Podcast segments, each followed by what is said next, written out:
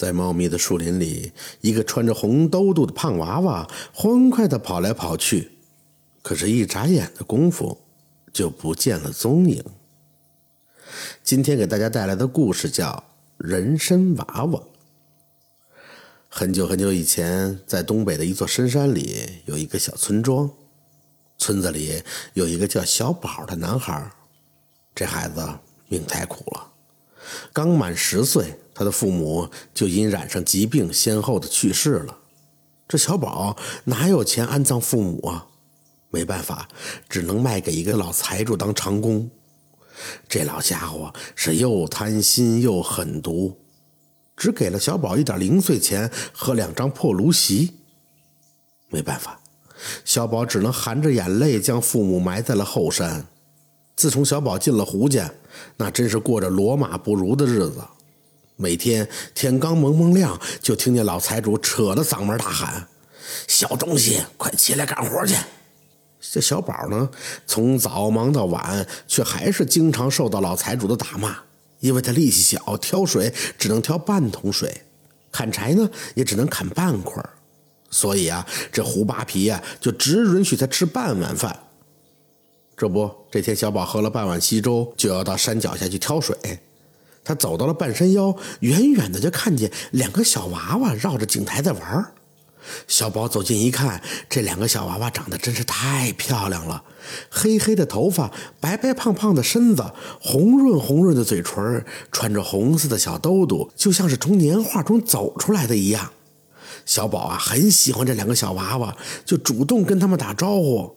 哎，小弟弟，你们好啊！你们还是不要在井边玩了，小心掉下去。不会的，我们在做游戏呢。你也来跟我们一起玩吧。这小宝毕竟是个小孩儿听到这里，暂时忘记了胡扒皮的打骂，也就跟这两个小娃娃玩了起来。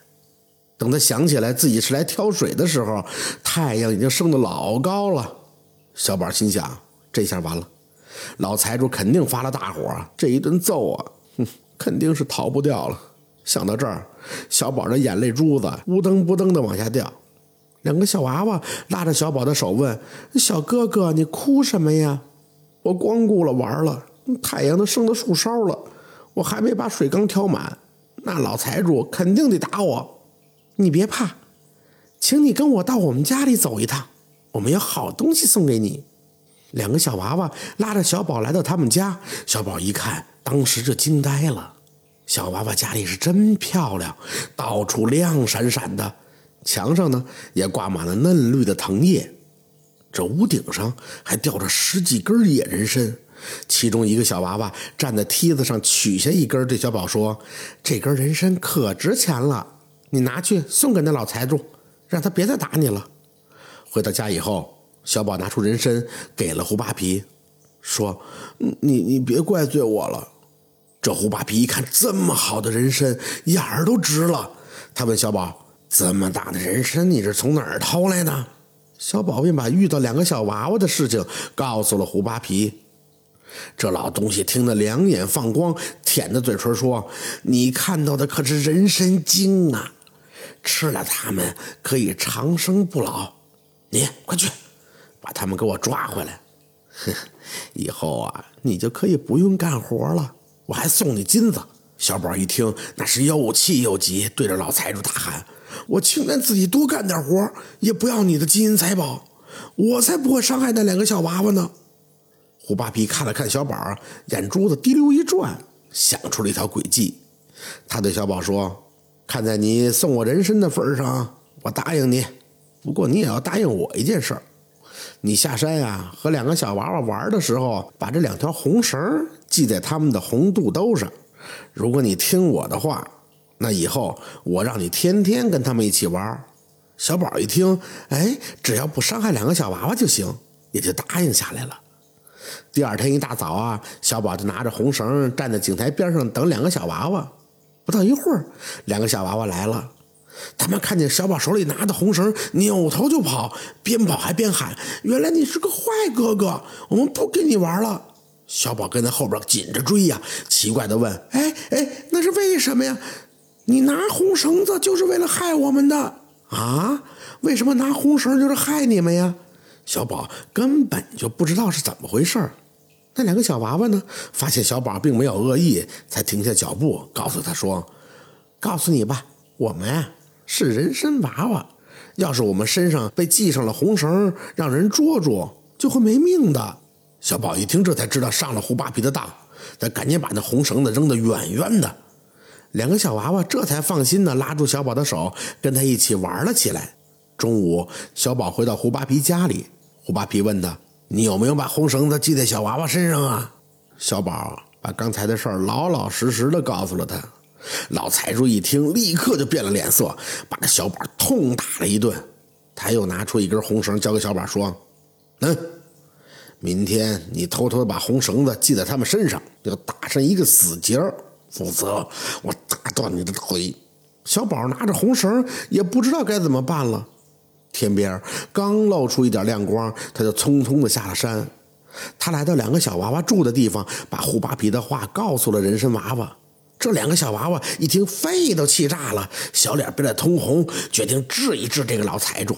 小娃娃对小宝说：“小宝哥哥，你跟我们到地窖里来，往我们身上抹点黄泥，再将红绳子系在我们的肚兜上。”不过你得打个活结，我们跟你一起去见那个胡扒皮。小宝还是有点不放心，你们不会真的被胡扒皮捉住吧？没事，你看好了，我们今天就让他吃点苦头。到了黄昏时分，小宝领着两个人参娃娃走进了胡扒皮家。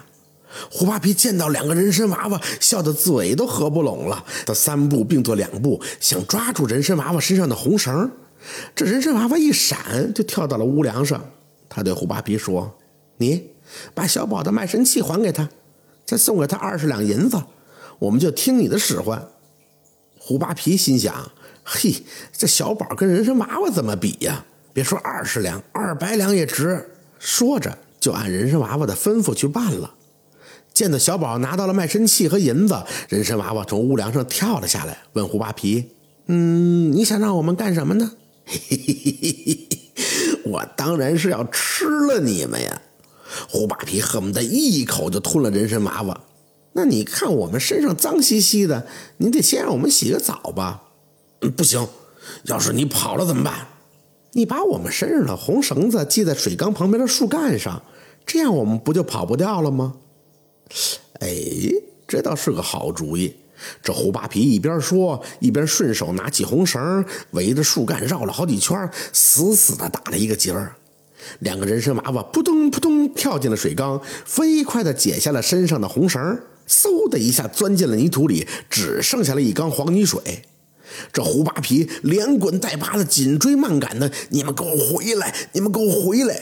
两个人参娃娃在地底下笑嘻嘻地说：“哈哈。” 老财主，谢谢你让我们洗了一把澡。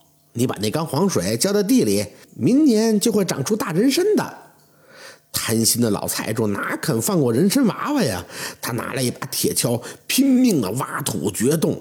等他挖到一半的时候，家里的房子呼隆就倒了，一下就把这胡扒皮给砸成了肉饼。哎，你还真别说，那缸里的黄水泼洒过的地方，第二年还真就长出了人参，成了那东北三宝中的第一宝。但是人们呀，从此再也没见过人参娃娃。小宝也长大成人了，据说呢，还中了状元。这就是人参娃娃的故事。感谢您的收听，喜欢听白好故事更加精彩。